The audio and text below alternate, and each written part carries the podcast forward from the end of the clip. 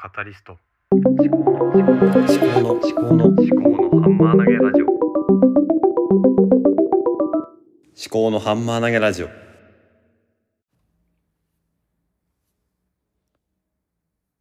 考のハンマー投げラジオ。パーソナリティの立見明子です。今配信時点は月曜日ですね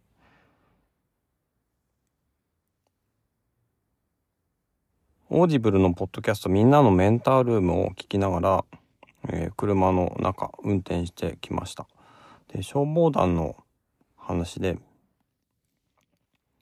その、まあ強制力が本来ないはずなのに半強制的になっている同調同調圧力が強い組織についての話でいやまあ私も消防団実はね入っているので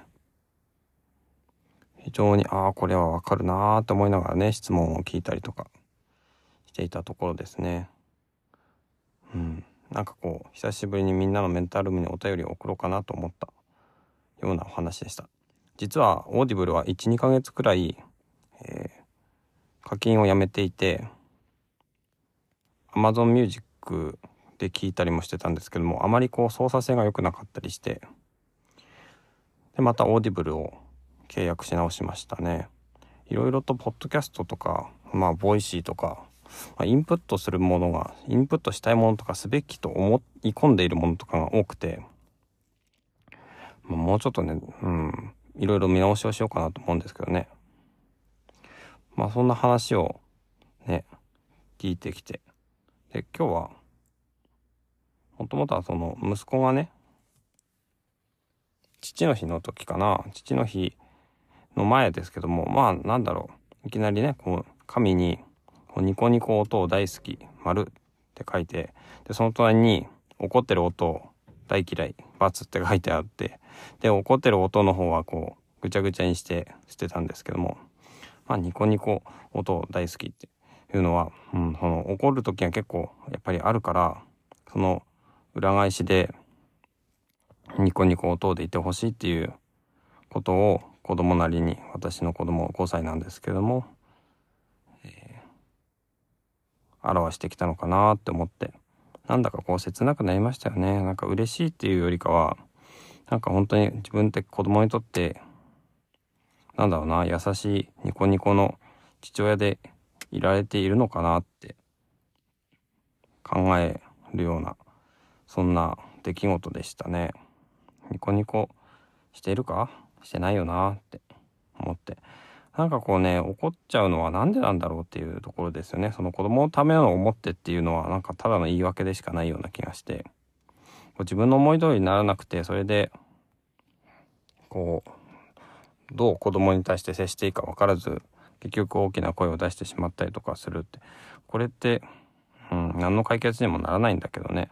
だからもっとこう解決とか、まあ、解決しなくてもいいけどその場から離れるとかねこうなんだろうね。でも子供同士が喧嘩してたりするとどう対応していいかまだよくわかんない。どうしたらいいんだろうって未だにわかんないんですけどね。まあそういうなんだろうね。試行錯誤もできてるかどうかわからないようなそんな日常を過ごしている。ですけどね。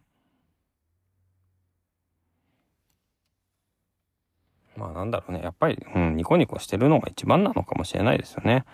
まあ何があっても。その人を傷つけるとかねそういうことをしなければね。ちょっといたずらするとかそういうのはまあ自分に対して私に対していたずらしてくるとかそういうのは甘く見てやる必要があるのかなって思ったりもするんですけどね。なんだかこうさじ加減っていうのかな線引きっていうのかな。そういうのって難しくてまあよくわかんないな。っていうのが正直なところですね。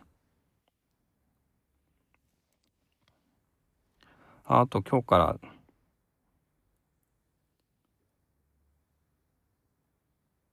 ポッドキャストのカバーアートをちょっと変えてみたんですけどね。まあ何がいいのか分かんないけど。とりあえずね毎朝5分のアウトプット習慣っていうのを取り除きたくてね。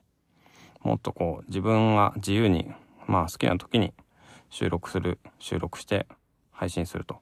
そういうような方法にしようかなとか思ったりして。とか今ちょっと検討してるのは、まあ1週間同じテーマで話をするっていうのもいいかもしれないですね。で、同じテーマで話をして、それを、うん、一つのエピソードにして、週1で更新するっていうのもいいのかもしれないですよね。月曜日から金曜日まで話をして、それをよく月曜日に公開するとか。うん、まあどうなんだろうね。撮ってすぐ出した方がいいのか。そういうのもいろいろ、まあわかんないですけどね。とりあえず、まあそんなことを考えてますけど、まあ実行に移すかどうかは。